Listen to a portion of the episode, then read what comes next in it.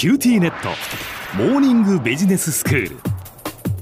今日の講師は九州大学ビジネススクールで産学連携マネジメントがご専門の高田恵先生です。よろしくお願いします。はいよろしくお願いします。先生今日はどういうお話でしょうか？今日はですねアート思考っていうあの最近ちょっと話題になっている言葉についてご説明したいと思います。アート思考ですか？はい。芸術のアートですね、ええ、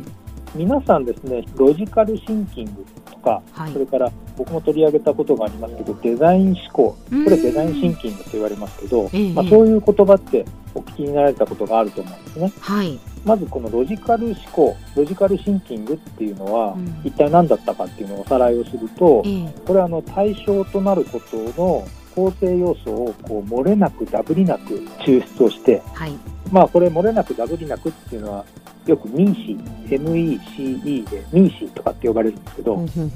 要は構成要素をきちんと漏れなくダブりなく整理して、で論理破綻せずにその因果関係みたいなものをこう明らかにしながら、うん、多くの人たちが納得できるあの結論を導き出す方法っていうのがこれがロジカルシンキングなんですね。はいでこれって20世紀までのビジネスで、まあ、当たり前にあちこちでものすごくたくさん使われてきてでもちろん今でもですねこうビジネスやっていく上での基本的な素養として、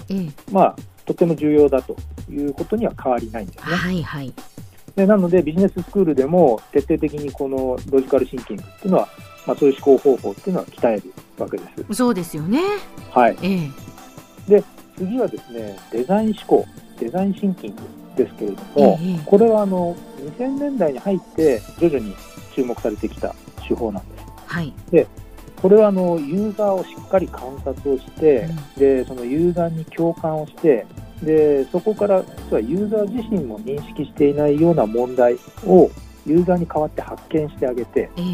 でそれをじゃあどう解決したらいいかなっていう解決のアイデアをブレインストーミングなんかでいっぱい考えて、はい、でその中からこれだっていうやつを絞り込んで、うん、仮説検証をしながら精度を高めていく。そういう一連のプロセスから成り立ってるんですね。はいはい。で例えばユーザーがこういろんなデバイスを使うときにですね、うん、こうどこでもたもたしてるかとか客観的にこうずっと観察しながら発見するわけです。うんはい、なのでえ例えばあのアップルの iPod っていうあのミュージックプレーヤーなんかも、うん、これデザイン思考っていうのを活用して短期間で開発されたというふうにまあ、言われてるわけです。まあ、このデザイン思考っていうのはあくまでもそのユーザーのことを観察して何が必要かっていうそういうところでその製品を作っていくっていうことですよね。その単なるその見かけがどうこうっていうデザインっていうそういうことだけではないってことですよね。その通りです。デザイン思考のデザインっていうのは、はい、もっとこうプロセス全体のことを見てあげて、特にユーザーをしっかりこう観察してあげるっていう中から正しい答えを導き出してあげようっていう、まあ、そういうやり方なんですね。じゃあ今日話題にしているアート思考って一体何なのかということなんですけど、はいはい、これはあの対象とするものに対して自分だけのものの見方とか考え方それを重視しましょうっていう考え方なんです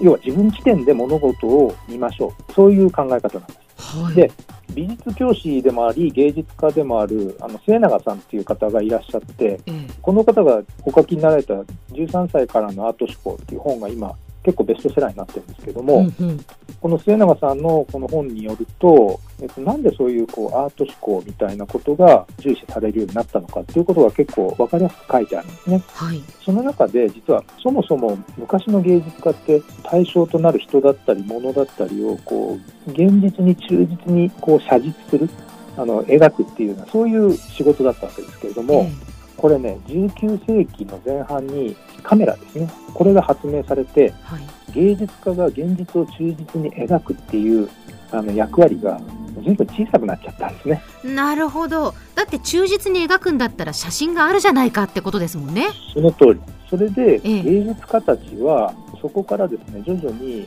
自分なりのものの見方っていうのをこう探求していくっていうそういう存在それがアーティストだというふうに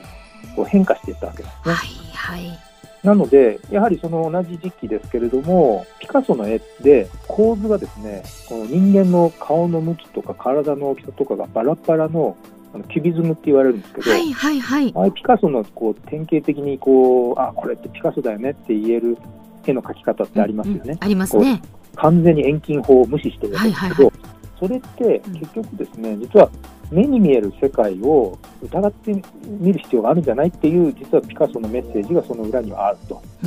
いうことなんですね。だから目に見えた通りに写実的にこう写真のように絵を描くっていうことがそれで正して本当に真実を描いてるんだろうかと。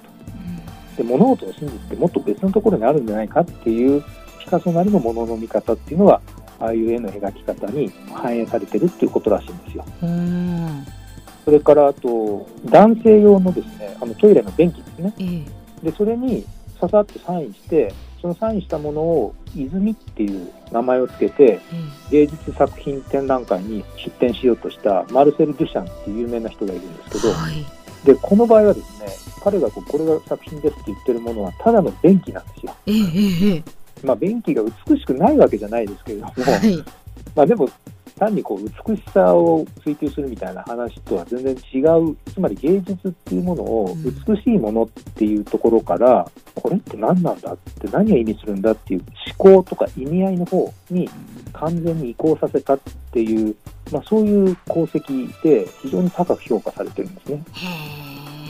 なので実はこのデュシャンの泉っていう作品は最も影響を与えた20世紀の芸術作品だっていうふうに言われてるんですよ。そうですか。まあこれ価値観を変えたわけですからね。その通りその通り、まさに価値観を変えたんですね。うんえー、なのでまとめるとアート思考っていうのは自分だけのものの見方とか考え方っていうのを重視するっていうそういう本質を持ってるんですね。えー、でこれはロジカルシンキングとかデザインシンキングっていうのは、まあ、そういうものは依然として重要なんですね。うん、ただそういう手法をもってしてもまだ適切な答えが見つからないっていうことも一方で多いわけですね。うん、でそういった答えっていうのは結局実は自分の中にしかなかったりするわけですよ。で非常にちょっと哲学的なあのお話でもあるんですけど、はい、それがあのアート思考だということなんですね。その自分の中にしかない答えを大事にするって見方考え方を大事にするっていうことなんですね。この通りです。はい。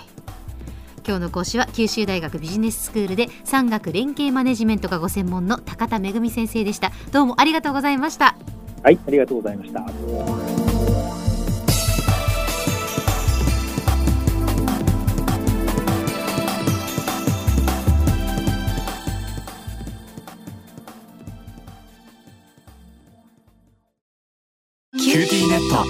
今日寝坊しちゃって急いでお弁当準備したのにパパテレワークだったのよ。あるある。うちもいきなり「今日はテレワークだった」とか言い出すのよ。